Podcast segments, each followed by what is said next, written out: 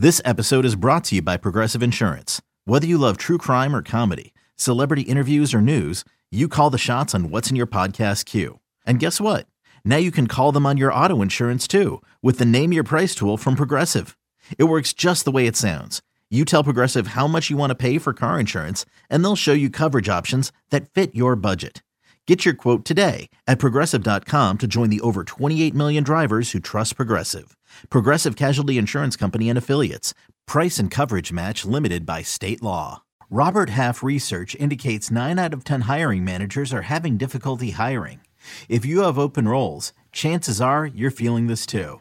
That's why you need Robert Half. Our specialized recruiting professionals engage with our proprietary AI to connect businesses of all sizes with highly skilled talent in finance and accounting, technology, marketing and creative, legal, and administrative and customer support. At Robert Half, we know talent. Visit RobertHalf.com today.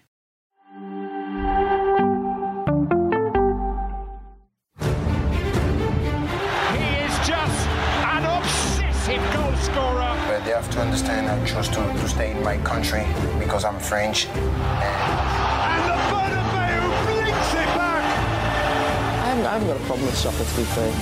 football. Into the area to Oh, what a start! What they can guarantee to you is that they want to keep everything secret.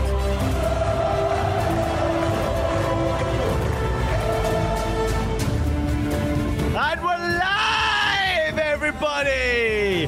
Welcome out to Champions YouTube friends. Dropping your comments and questions in that chat and make sure you hammer the like and subscribe buttons as we preview this week's top UEFA action. With us in the House of Champions today, we got Michael Lahoud, James Benge, and Jonathan Johnson. How we doing, boys? Start with you, James Benge. How's it going, man? After yesterday? Yeah, yesterday was uh, very thrilling and stressful and quite a hard one to write about. Uh, I have no idea what to make of uh, that that game between the Premier League leaders and Liverpool, uh, and I suspect no one will really know until the end of the season. But by God, what a game uh, and what a way to get yourself warmed up for some some Champions League action. Great game of football. Interesting result at the end of the day, but another interesting result in France. PSG getting it done, JJ. Nobody expected it. Even I didn't expect it. But nice result from PSG this weekend in Nice. Yeah, really heartwarming when you see the underdogs of uh, Ligue 1 going uh, away from home and getting a victory against Didier Digard's 14 game unbeaten Nice side. No, it was, to be honest, it was a, a really bizarre one because even in the event of victory, there's very little to say positively about it because Nice were the better side. Bit of a, a, a dodgy sort of disallowed goal, given that a slice of the ball didn't go over the line, which stopped Nice from equalising. But them's the breaks, I guess. And uh, yeah, it's a, it's a big one this weekend against my second favourite team in Ligue 1 loss. Lovely to hear that. And let's turn our attention to Michael Lahoud. Well, I'll be goddamn the Austin Texans who didn't get it done in Los Angeles, baby. No, but Manchester United got it done. Still sweating though. Thursday, oof, going to be a tough one. Marcus Rashford, hope he gets back sooner rather than later. Very calm and composed answer from Michael Lahoud right there. Let's hope the rest of the show remains to be the case as well. Boys, let's get into it. UEFA Champions League is back. We begin with games that are taking place on Tuesday. But if you have a look at the games that are taking place this week, it's phenomenal action. This is what we live for. This is, of course, the best of the best that are left in this tournament. Um, on Tuesday, we do have Manchester City going up against Bayern Munich, Benfica against Inter Milan. And of course, the following day, you've got Real Madrid, Chelsea, Milan against uh, Napoli. There's a lot to look forward to here, but we begin with Manchester City's game against Bayern Munich. You know, James, I'll come to you first on this one here. Um, I just noticed here that Manchester City are the favourites to lift this trophy this year. After their performance this weekend, everyone seemed to be raving about them with this emphatic goal from Erling Haaland, um, free flowing football. But let's not forget who they played against this weekend, and it was an expected victory. Should we all be jumping on the back of this Manchester City to win it all in a Champions League campaign yet? Well, I mean, I think they are the best team in the field and the best team in Europe by a, a significant margin. But I mean, you know, this is it's a bit like you know, I mean, obviously this, this week as well, we've got the NBA playoffs being drawn, and it's a little bit like you know, you have to think about someone's route to the final because so yeah, City are the best, and City will be favourites against Bayern, and they'll be favourites against whoever comes out the other time, Madrid or Chelsea. But there's a lot more room for an underdog win. there's a lot more marginal games than there are on the other side of the bracket with Napoli. So I, to be honest, I have Napoli as favourites almost by default in that you look at their path to the final, and it's hard to see which of the three teams could actually knock them out, even after that kind of freak AC Milan win uh, ten or so days ago. That that for me is the only thing, and look, it's it, you know, Man City are the best team there, um, and I think their system now is almost a little bit better for winning in Europe because they have to play around Erling Haaland. There's not much room for Pep Guardiola to mix and match and change his system at, at will. But that is a really tough way to get to the final. If they get to the final, they're they're huge favourites for me. But uh, they do have to get there. Oh, and obviously, uh, Thomas Tuchel knows all about coming up against Pep Guardiola in the Champions League, given that that was the final matchup in 2021 when Tuchel got the better of him.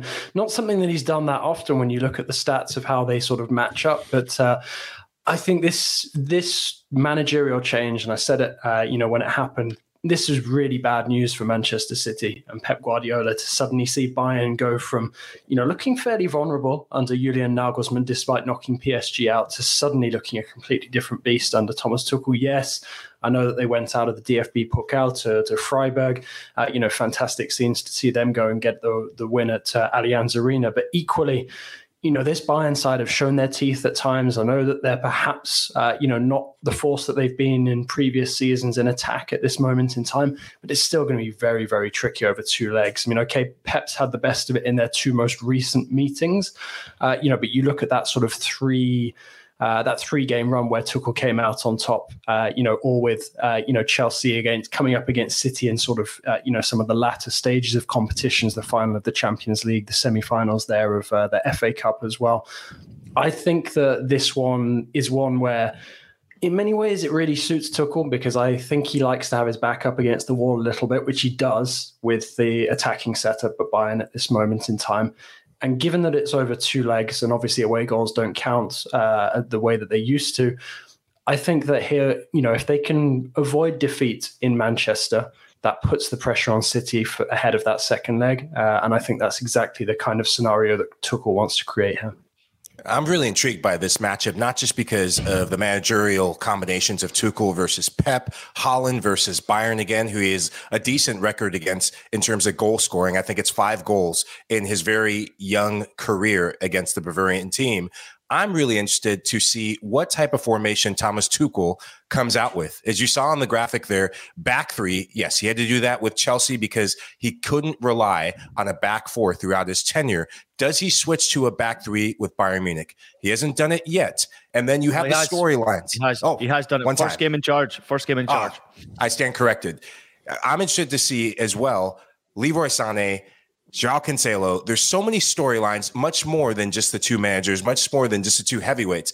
I think Leroy Sané, he will be a big, big factor for Bayern Munich. In the last couple matches, he's been bobbing and weaving. He's come inches away from getting goals, getting assists. He will have to pick up where he left off in the group stages for Bayern Munich. He was playing as one of the best players in the world. I think if he gets hot, Manchester City are in trouble. Got a bit of a question for you, Ian. Watching the second game against Freiburg, a 1 0 win, which obviously is good news for Bayern in the Bundesliga. But you know what? Uh, when I saw Tuchel take charge at Chelsea, it was mm. immediate. Like the next game, as soon as he took charge, and I mean, literally, he took charge, and a few hours later, he was team was playing Wolves, and they became a defensive force overnight. And and to, there was a little bit of luck in there. There was a little bit of bad finishing from opponents, but they were a clean sheet machine.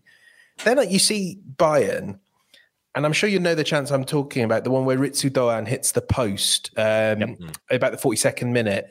And Alphonso Davies has just entirely yeah. switched off. And you see so many moments. And I think this is obviously why we teased you about there being something not right at Bayern. You clearly were right. Is this a is this a like is this a thing that they can get out of their heads that Tuchel can get inside? Are they just too pre-programmed by life and as being the best team in the Bundesliga by miles yeah. to get to a position where they don't make these sloppy mistakes? The other one I would say is five penalties they've conceded since the start of March. This is a team that always have these incredibly sloppy moments in them. So Ian, can Tuchel coach those out of him? Listen, it's a great question, and I'm glad you brought it up because obviously it's important to me that you you guys all recognize I'm not mad in the head. That I recognize that we're not clicking, not firing on all cylinders, even though the Champions League records is telling us otherwise. Um, listen, offensively, I think we all know that they're missing a striker, and Choupo is not the answer, even though he's injured for this game as well. Um, it's unfortunate that he is missing because he's been in very good form. It would be great to see him obviously have a performance, but he's going to miss this game as far as I'm concerned. I don't see him back in there, um, and I, I really don't know if he can have an impact in this game whatsoever at all. Anyway. I think defensively is the biggest key. That's my biggest concern about this team. Bayern this year have been one of my more favorable teams to bet on because they have a habit of conceding goals and conceding goals pretty quickly. Then coming back and winning games and coming back and drawing games, coming back and, you know, maybe wiping teams out. But this season, I'm recognizing something different. I'm recognizing that there's a vulnerability defensively there's a lack of confidence offensively. And and JJ, maybe you can touch upon this as well. Kingsley Coman, normally the type of player picks up the ball and you're going, this guy's going 1v1. He's going to just take it to the house. But at times there's a hesitancy from Kingsley Coman. Leroy Sané sure, he's been one of the better players. Still a hesitancy from him going 1v1. They don't have a focal point striker. Choupo is a half term answer right there for them right now as far as scoring goals. But defensively is my main concern. There's no way you stop Manchester City scoring goals in this Bayern defense. No chance. In both games, mark my words, Bayern Munich will score goals. If I'm proven wrong, I'll do this show in my kilt. I'll tell you right now. Because I, I, think that Bayern are so vulnerable right now. And it was proven, of course, in the DFB Pokal Cup that, that JJ brought up there. They were opened up completely, then gave away a penalty kick in the last minute of the game obviously unfortunate with the handball against Musiala, but still opened up completely. And then there's not much you can do about bangers from 25 yards, but the chances they're giving up at the weekend, James, that, that one you talked about off the post, like lack of concentration, lack of cohesion. And Tuchel was furious on the sidelines at certain times in that game where he knows he's got his work cut out to, to get this right in the Bundesliga, let alone in the Champions League. I think these two games against Manchester City, including the one at home in particular, the one at home against City, we'll find out exactly who Bayern Munich are. Mike, you think that Bayern Munich can go through in this tie? I don't think Bayern Munich have a chance in hell of going through mm. against Manchester City over two ties. They may get a result against City in one of the ties, but there is not a chance in hell that this Bayern Munich side, even under Tuchel, who did get an immediate reaction against Dortmund, even under Tuchel, I don't think they've got the pieces to be competitive over two games. And it reminds me, sorry, I'm going on a bit here. It reminds me of the tie that Bayern faced against Liverpool. I don't know if you guys remember a little while back. Was it 19, 20 or something like that? It was 19 or 18, whatever it was, one of those two years where I was going to the Allianz Arena, went to the game to watch them against Liverpool, and even the Bayern fans were saying, we can't compete with this team. They're just too good. Mm. And I think Bayern know that Manchester City are just too good on that one. Is that all right, James? Is that good enough answer? Oh yeah, yeah, pretty thorough that wasn't it? Could have got. we're, we're going to be we're going to be stretching into volume two of this podcast. If we've got any more answers like this, and you, and you guys give me a ribbing for for my detailed responses. Uh, no, but it, really, it's uh, it, it is fascinating, and I'm keen to see sort of what Tuchel does with Bayern, sort of moving mm. forward beyond this season, because obviously there's a lot of potential there, and there is potential for him to tighten up that back line. There are still some quality elements to it, even if they do, uh, you know, ship a lot of chances. It'll be you know, interesting to see as well what happens with Manuel Neuer when he comes back and is fit, whether Tuchel sees to reinstate him or continues with someone like Yann Sommer, or perhaps if Nubel, uh, you know, ends up coming back from uh, from Monaco. But that's you know uh, you know cross that bridge when we come to it. But in terms of sort of what Tuchel is trying to get out of his players now, what re- what I really noticed very early on, certainly in that first game against Dortmund, is that certain players have responded a little bit to Tuchel in terms of the ruthlessness that they've shown. Now, Thomas Muller, who sort of made a career out of being ruthless in front of goal, suddenly wakes up under Tuchel. Whether he's able to still do that, you know, at this level against quality opponents like Manchester City, we're about to find out.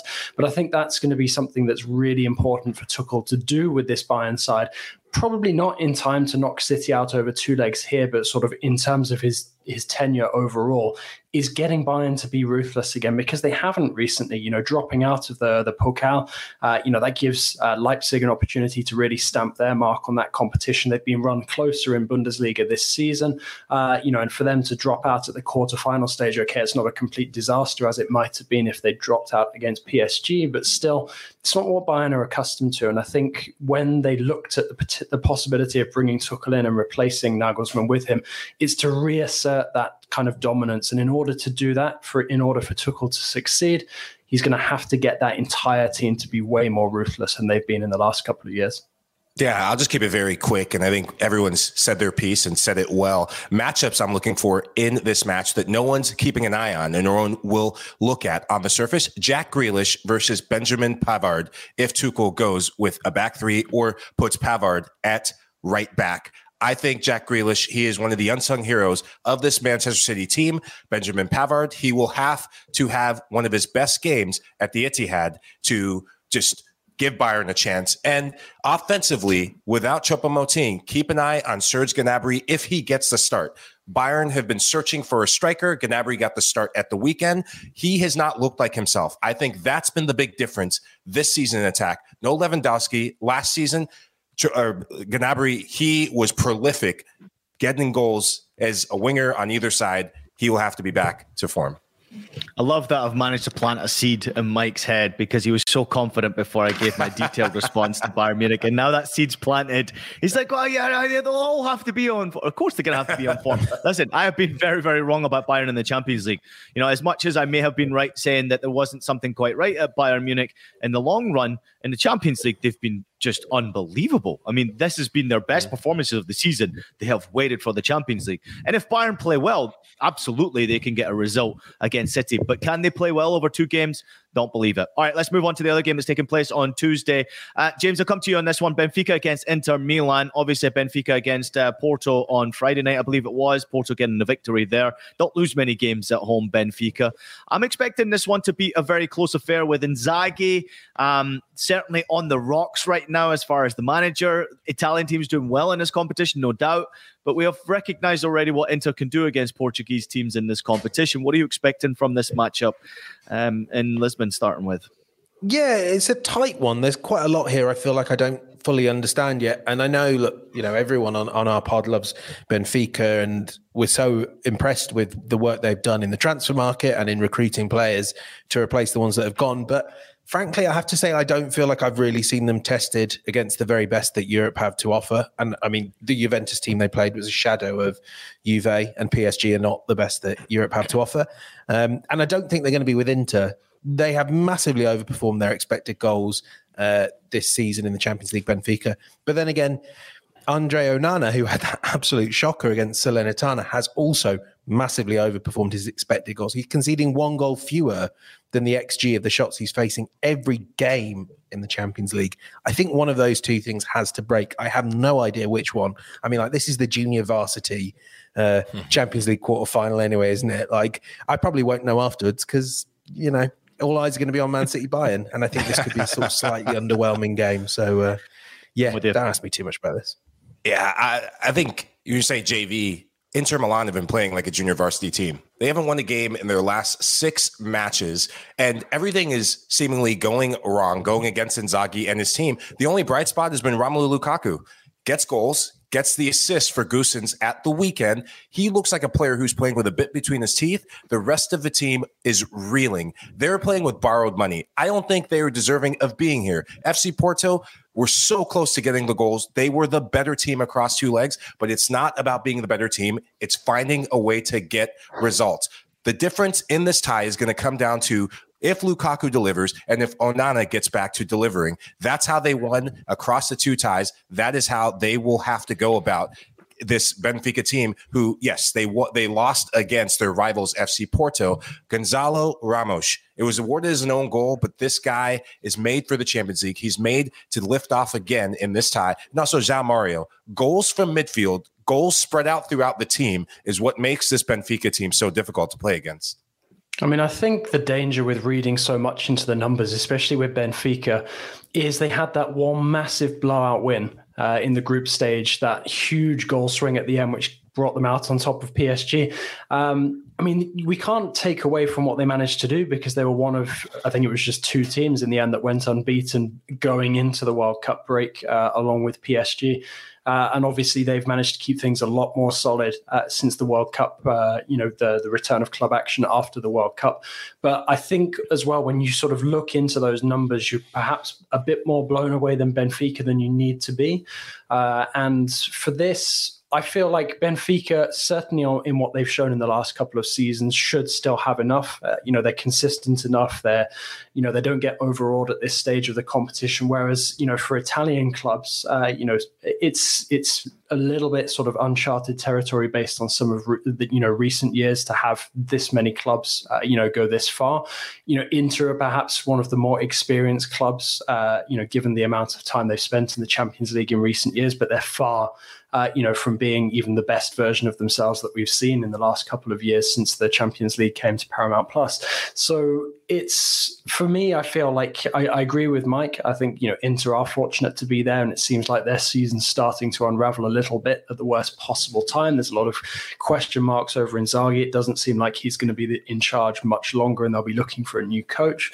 But equally, you know, I do think that there is a danger of perhaps overrating Benfica a little bit, and this one actually being a bit tighter than many of us expect. I do think that Benfica will advance over the two legs, but perhaps given that this is now sort of Inter's last chance to really salvage something, certainly on the continental stage this season, I think that they'll run Benfica a bit closer than maybe we suspect. I'm saying that Manchester City score three goals against this Bayern Munich defence, and I'm also predicting a low-scoring Benfica game against Inter Milan. I can see it being nil-nil or one-nil to either side in that game. James, give me a quick prediction, Mike, and then JJ, real quickly. Yeah, 2 0 win for Man City and 2 1 for Benfica. Mike? I'm going 3 1 City and 2 uh, 1 Benfica. I'm going one-one in the City game, and I think I went one 0 Benfica in the in the Inter game. All right, we're going to take a quick break. More to come from us when we return.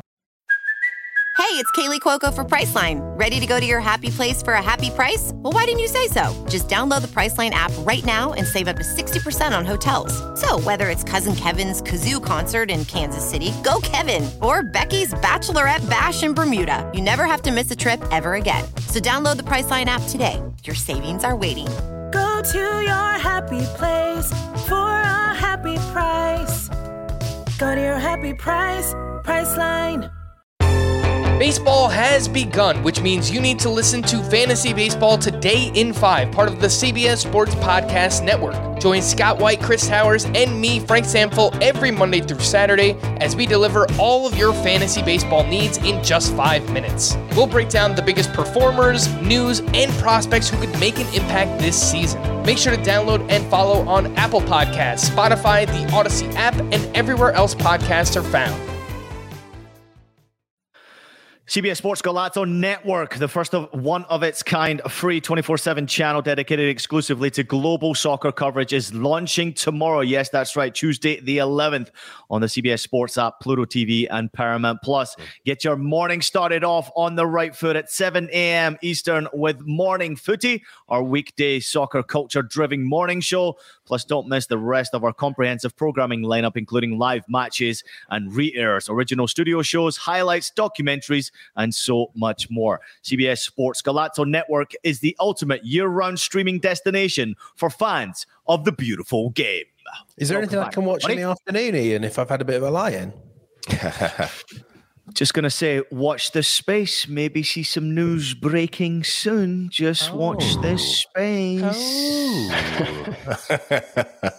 Now, this is going to be great. Obviously, great for everybody in the United States of America to have 24 7 soccer, especially you young ones out there. I know we are obviously targeting a certain age group and we see it on our show, but the young ones out there who are looking for co- soccer content, getting a free 24 7 soccer channel right on your device, uh, we're coming for you. Make sure you switch on every single day.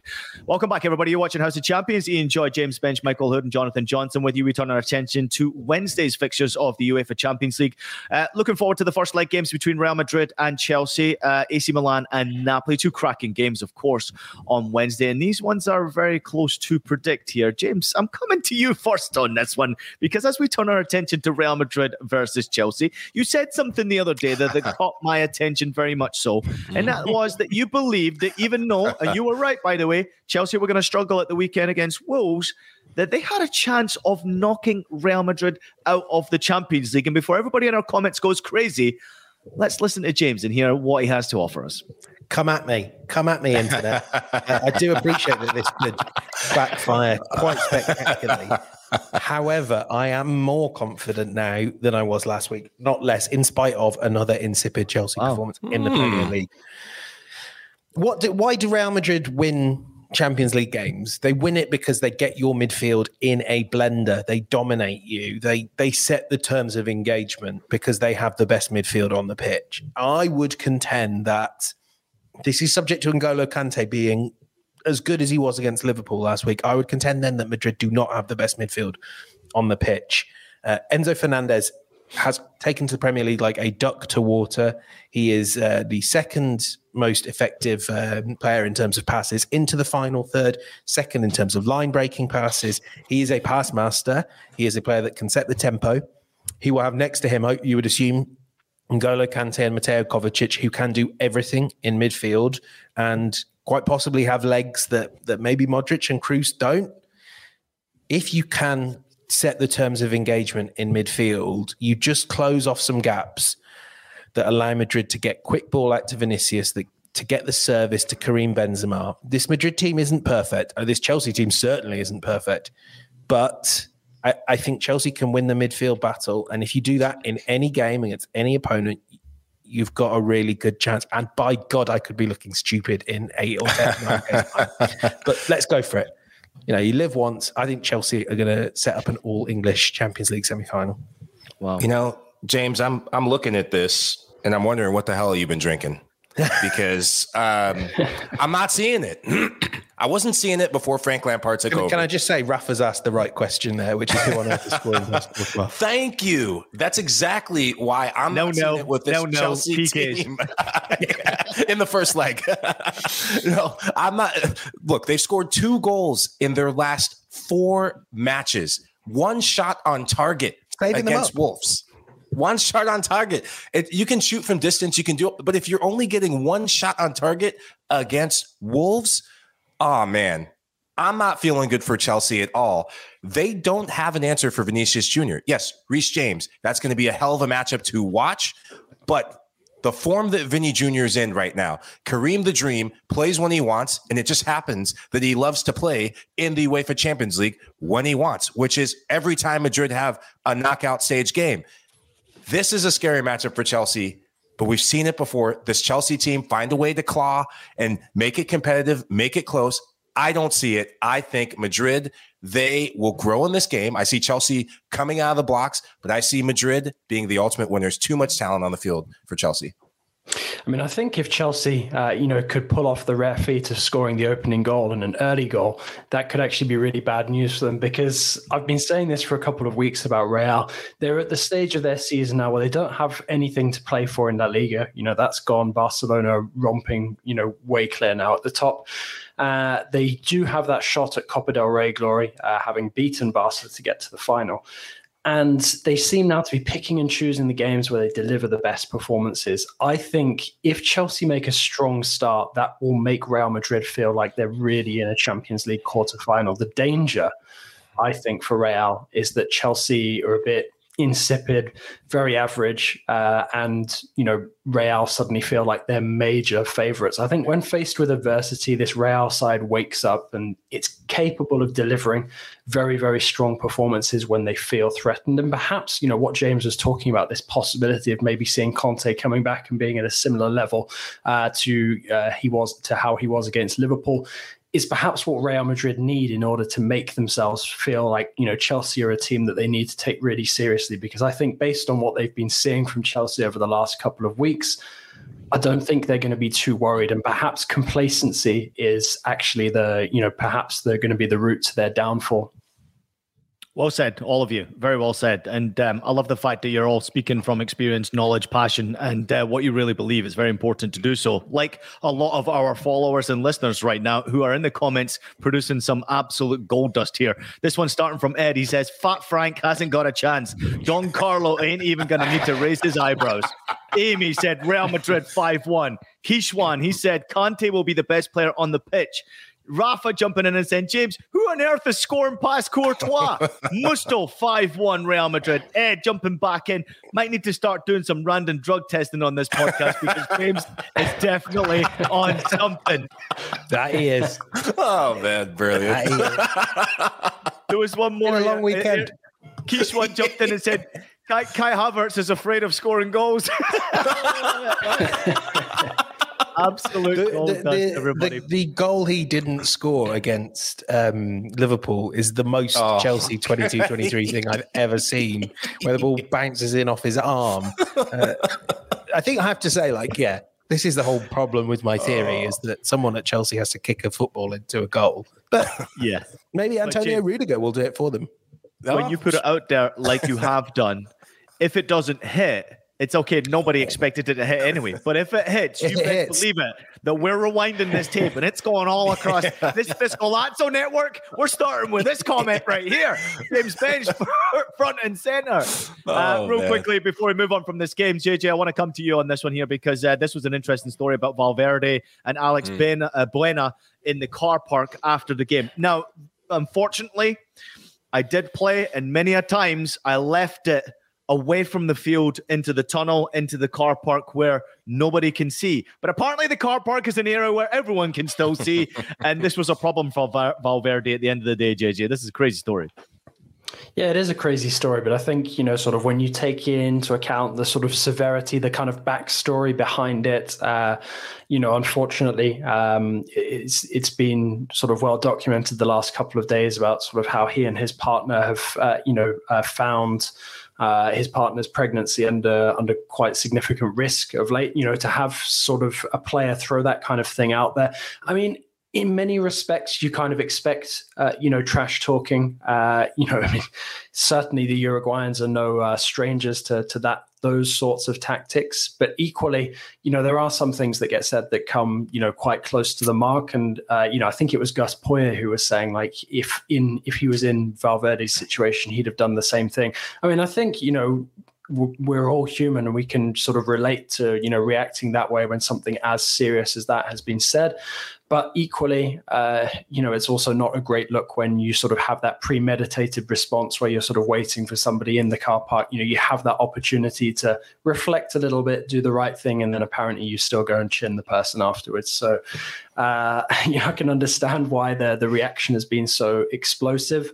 Uh, you know but equally um, you know, I think unfortunately this is just kind of you know par for the par for the course. Uh, you know, sometimes, and you have to expect that some opponents are going to dig really, really deep, try and get under your skin, to try and wind you up, uh, and it's up to you to sort of be the bigger person, even if we can understand why it's provoked such an emotional response. Chat shit, get banged. My theory. End of the day. you're gonna go there and you're gonna go deep into my story. You best believe it. I'm waiting for you in the car park. I got a lot of respect for people who wait until they're off the field, away from danger. And and maybe it, you don't get to turn to violence. I understand that and I respect where you're coming from as well, JJ. It doesn't need to go to violence. But if you're gonna have this discussion and it has is going to get heated, you're better to do it away from the field than you are in front of a million cameras. It's just unfortunate that this story came out and uh, certainly unfortunate to see this type of story full stop in football. Uh, let's move on. AC Milan against Napoli. Uh, Mike, I'm coming to you on this one here. Um, this is one. This one is a crazy game, by the way. I have no idea which way to go in this game now. I don't. James is smiling. JJ's wondering what I'm about to go and say here, but I'm coming to you first, Mike, on this one. Um, there is a chance that Osimhen could be available for this game. What fitness? We have no idea. Is it a risk throwing him into this first leg? I don't know if it's worth that risk. Yeah. I think maybe you look to try and get a result in the first game and then get back to Naples.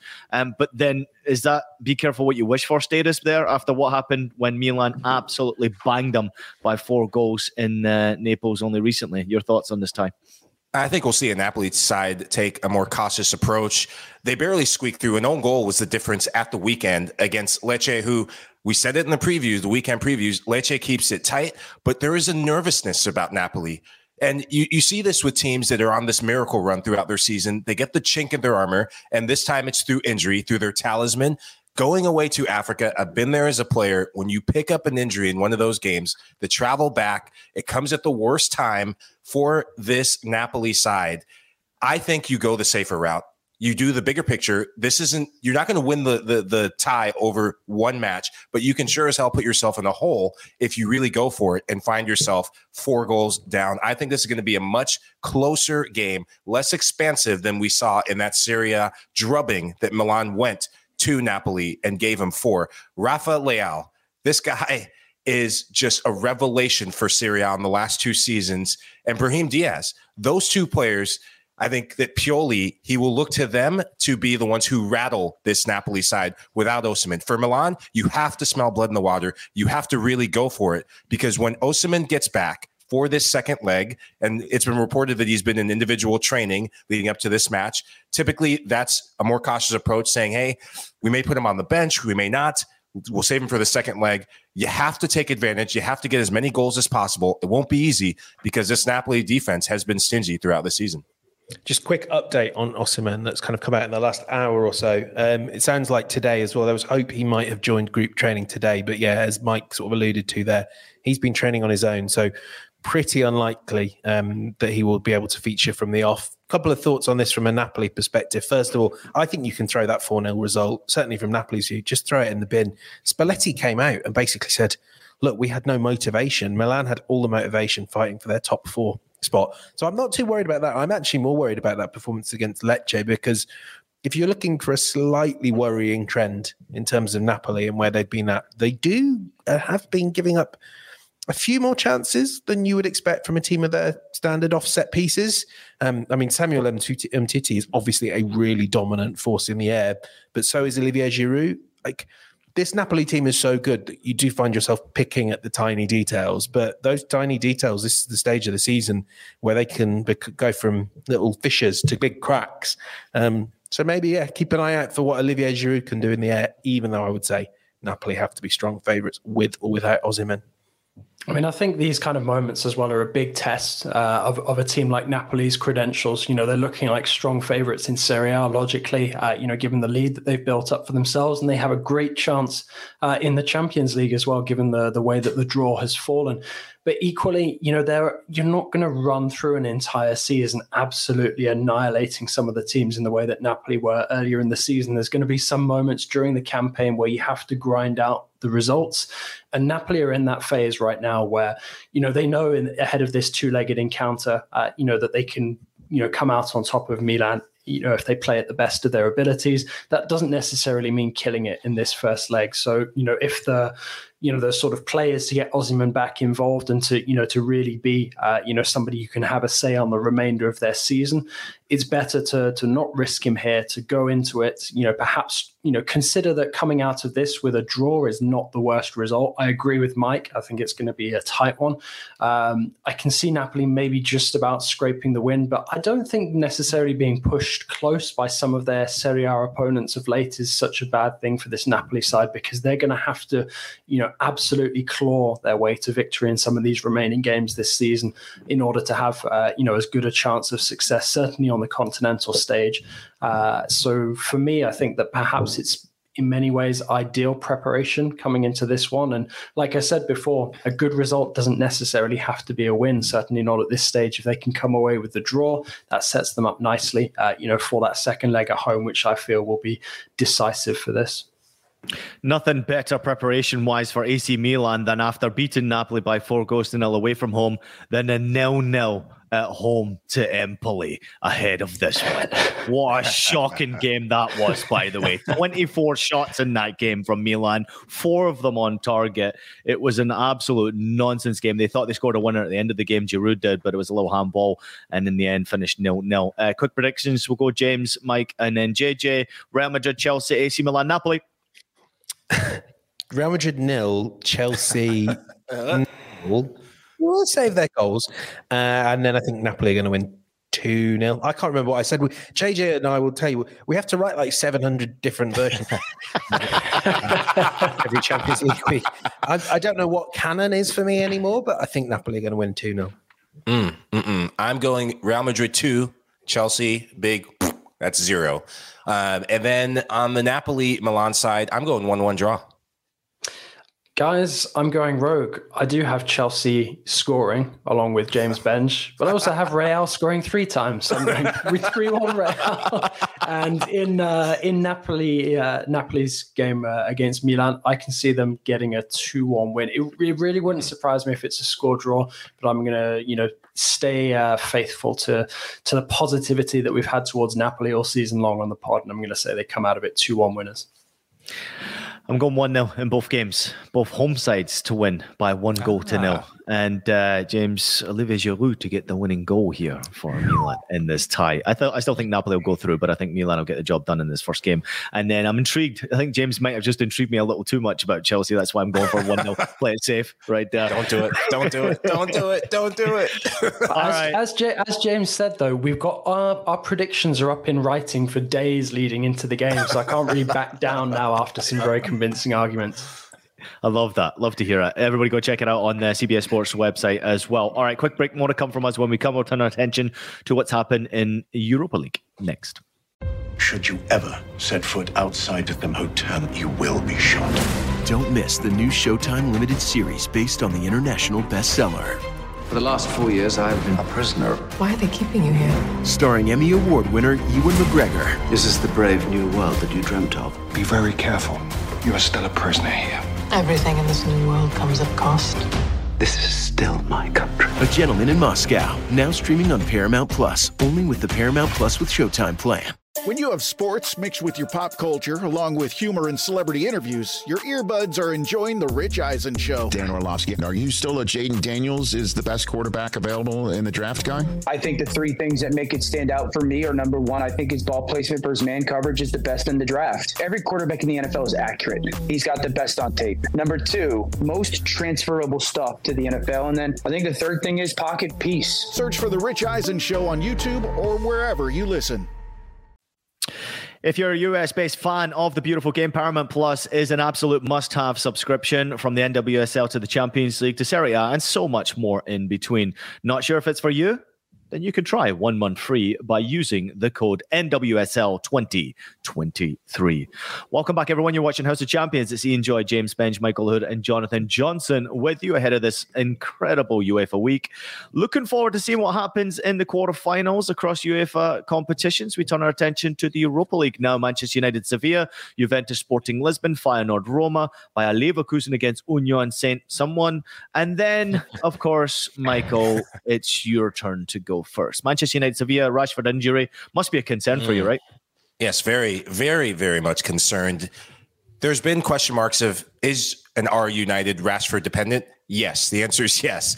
They do have Casemiro back in the fold. That's proven to be very important. But where are the goals going to come from? If anyone in the group chat says, Weghorst, I'm coming to your house, and you and I are going to have a very difficult conversation, not seeing it with that guy. But the fact that Anthony Martial did get a goal at the weekend is going to be massive for his confidence and massive for potential production. But the big question mark is how long Marcus Rashford is out, because that will have an implication on the rest of their season. You think they get the job done though, Mike? I mean, you don't sound too confident here. This is a Sevilla that pretty much have their name already stitched on this trophy. I mean, they should have renamed this a few years back, but this is not the same Sevilla side, I would imagine. I, I, do think they, they get the job done. Watching Sevilla versus Celta Vigo, Sevilla are a team that find ways to throw games away this season. There, there's not as much of that savviness. They're an emotional side. En-Nesyri, he has been the player in form for them, not so much in the Europa League. And Erik Lamela, he's really come to life in the second half of the season since the World Cup. Those two players will make it difficult for United. I think it's going to be more difficult being the home team in this tie for United than being the away team. I think make it competitive, grinding out a result away to Sevilla is going to be important, but then managing the game in that second leg is going to be how they win this tie. One thing I'd just uh, dive in and say credit to Man United and to an extent, credit to Tottenham uh, for kind of ending this top four race or near enough ending it. So one of the the real advantages is, you know, as Mike rightly noted there, the, the problem they've got is it's going to be really hard to score against Sevilla. But at least Ten Hag can go at both these games pretty much full strength. Nottingham Forest away in between them. The City ground is a very hard place to go, but Forest have, have dropped off a little bit. So I would think Ten Hag will look at these three games and think, I can I can hold some players back in the Premier League, even if we do drop points, we've got enough wiggle room there. Um, that to me means you kind of have to make United quite strong favourites uh, for this tie because Sevilla are rubbish as well. I mean, when you say that the race for the top four is over, does that mean that you're convinced that right. Emery's Aston Villa are breaking gotta, into let, us be crystal clear on this. that is, if anyone that follows XG even takes a cursory glance at Aston Villa's XG, it's going to end in tears sooner or later. That's all I'll say. JJ, can I turn my attention to Juventus against Sporting Lisbon with you, Juve losing at Lazio um, this past match day. Um, this is a tough one to call, actually. Sporting Lisbon, obviously, we don't expect too much from them, but Juventus still have a vulnerability about them. What are you expecting from this tie?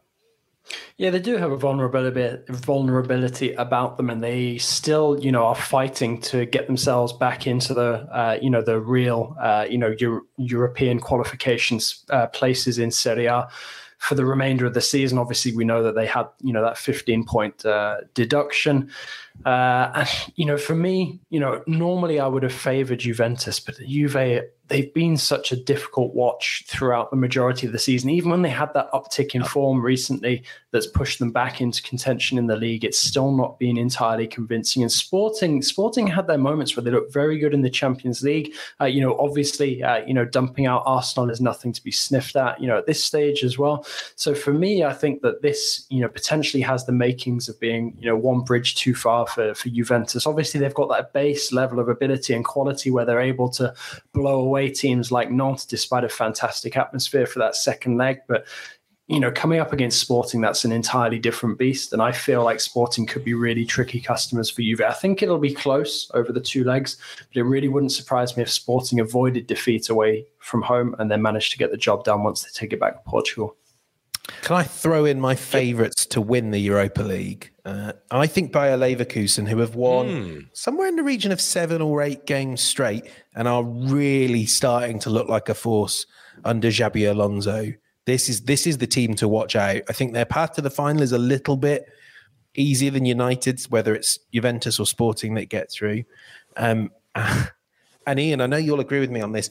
I think they might have the best player in the competition in one Florian Wirtz, who I have been going on about for years.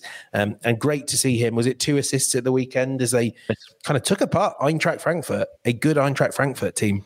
Um, the only thing you would say with Leverkusen is they're playing so well and they're winning so many games that suddenly the idea that they can just focus on the Europa League, it's a little bit out there. You know, they've got they could achieve something in the Bundesliga as well. But a fantastic team. They play really proactive, front-footed football. They play the football you would expect a Xabi Alonso team to play.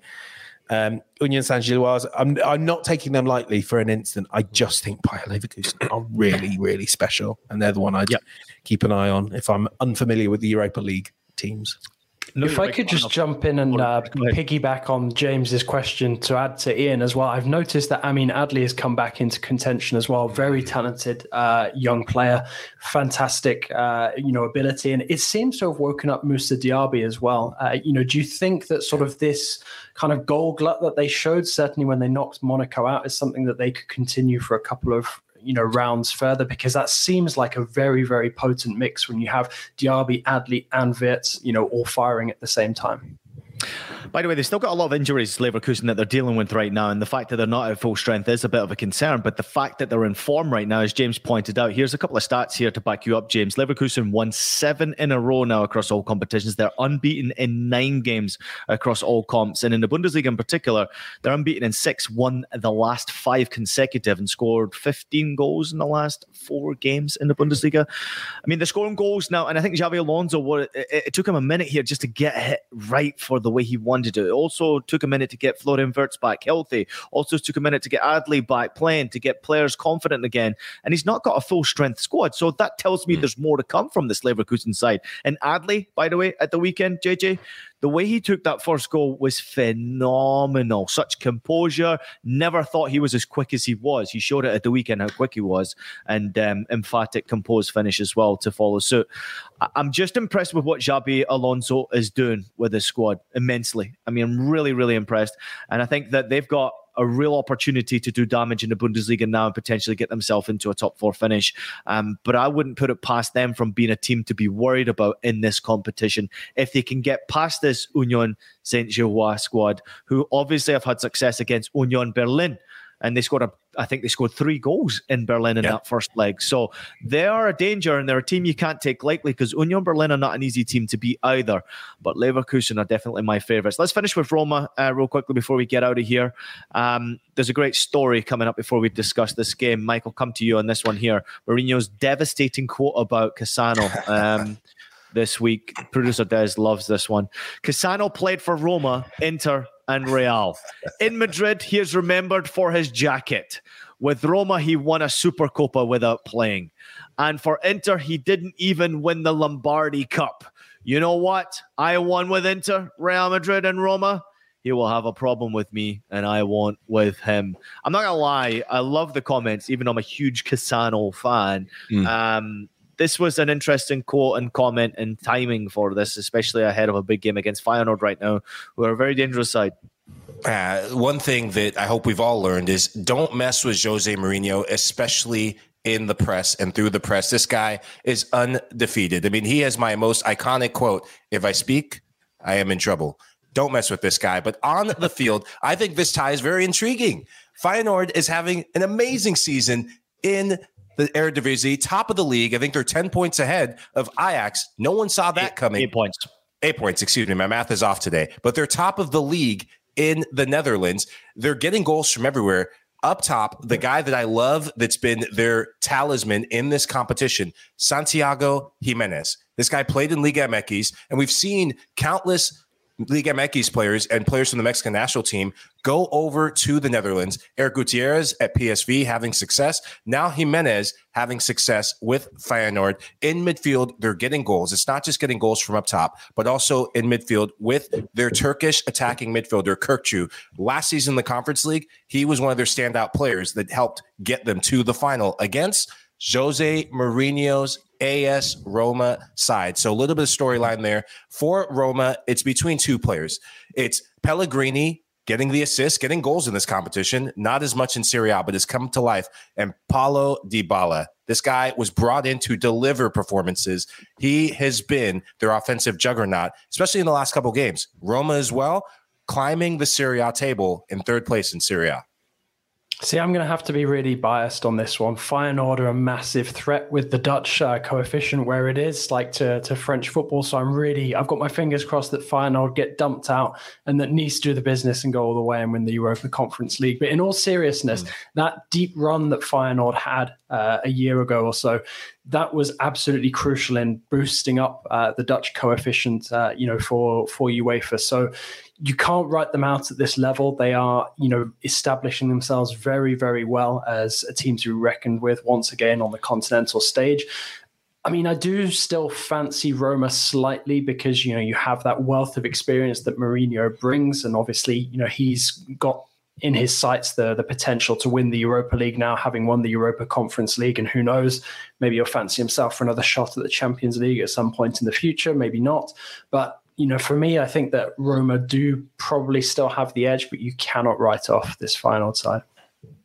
Just uh, two things I wanted to end on. First of all, um, I want I believe Des has got this lined up. So for those people watching on YouTube, uh, they can actually see this Antonio Cassano jacket, which I was unaware of before uh, before the um, Mourinho's quote. I can't quite tell. So it's a sort of corduroy-ish jacket with a fur lining that looks like he's just wrapped a fox around his neck, Game of Thrones style. He signed for Madrid. I assume in the summer. I- The guy must have been roasting alive. How on earth he put on so much weight if he had that jacket to uh, to sweat out? Um, it is. I think I think there's actually a fu- I think there's a funny point, add, additional point to this story about him gaining all the weight. Does he not blame it on like the Nutella that got supplied by like club sponsors or something as well? I'm pretty sure what, he does. What a, what a guy! What a guy! And you know though that if he was still playing in 2023, he wouldn't be lighting up the Europa League because he wouldn't be good enough. He'd be lighting up the Conference League. And I just want to throw everyone in the direction of the Conference League before we wrap up because there's some great games. I know JJ, you mentioned Basel, Nice, uh, Fiorentina as well. They've got a got to have, feel like they've got a strong chance of getting some European silverware against Lech Poznan and also keep an eye on West Ham against Ghent. I can't think of many things more West Hamish than them winning a European trophy and getting relegated. uh, and that could happen because going away to Ghent and then uh, they've got Arsenal then in the Premier League. They're losing to Arsenal certainly on mm. Sunday. Final, final comment uh, before we get out of here, James. It was an emphatic uh, result this weekend with Arsenal and uh, Liverpool. I'm gonna just leave it with you real quickly because that was a hell of a game, right? Yeah, probably it was both like two points lost for Arsenal and a point gained, um, and I think that tells you everything about what a brilliant match it was. Who on earth knows? It's impossible to know whether it's a superbly earned point that might win them the title, or if it is the two points that cost them. But just one of the best games I've seen in years. Um, and even as someone with, let's be honest, a bit of a rooting interest in it, I think you had to kind of at some stage take a step back and go, "Wow, this was top top Premier League football.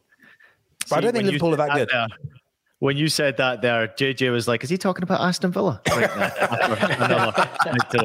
JJ, I'm happy for you, buddy. That's a hell of a run they're on right now. Long may it continue, uh, guys. Excellent stuff. It's always great to speak to you guys. Uh, welcome to another week, everybody at House of Champions. Uh, go check out. We have an incredible schedule this week. We're going to be very busy, very active. Uh, make sure you're following. Make sure you're listening. Make sure you're liking and subscribing. Make sure you're leaving comments. It means the world to us. And thank you to everybody who's jumped in the comments already. Um, very active this morning. We appreciate it the Champions League is coming up, Europa League and Conference also coming up this week. You can catch it all on Paramount Plus and CBS Sports. Uh, make sure you check out the Golazo Network starting April 11th as well. That's going to be a lot of fun. Um, but we will be back. We will be very active here on House of Champions. And again, we'll be back on Tuesday post games with everybody. And then again on Wednesday. But we also have shows in between as well, with Thursday being a very active day. Fabrizio's back on with us then.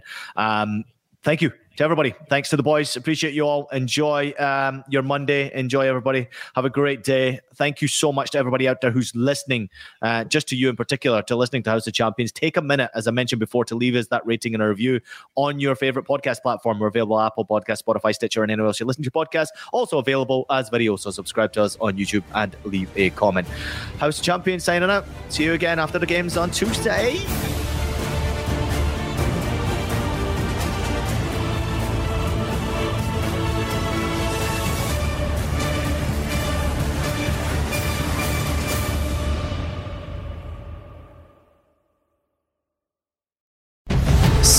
Sunday after the equalizer. You collect rewards, right? This is how I make my living. It's the season finale. Everyone's looking for something. Of Tracker. You strong swimmer? So so. So so. So so's okay. Justin Hartley stars. How you survive, you make quick, smart decisions, and you never let panic take the wheel. Sounds cool. It is cool, actually. Very cool.